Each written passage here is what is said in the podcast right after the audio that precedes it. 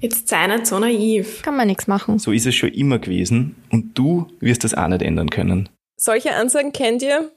Ich auch. Mein Name ist Maria Meyerhofer und ich bin Geschäftsführerin von Aufstehen.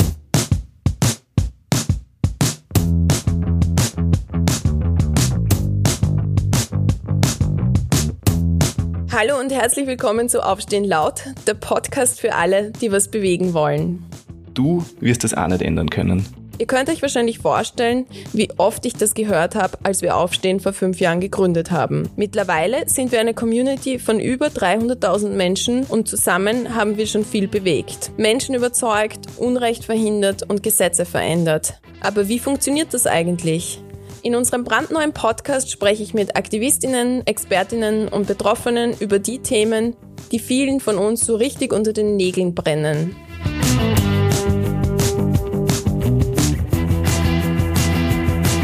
Wir blicken hinter die Kulissen von erfolgreichen Kampagnen, die unsere Politik und unsere Gesellschaft verändern.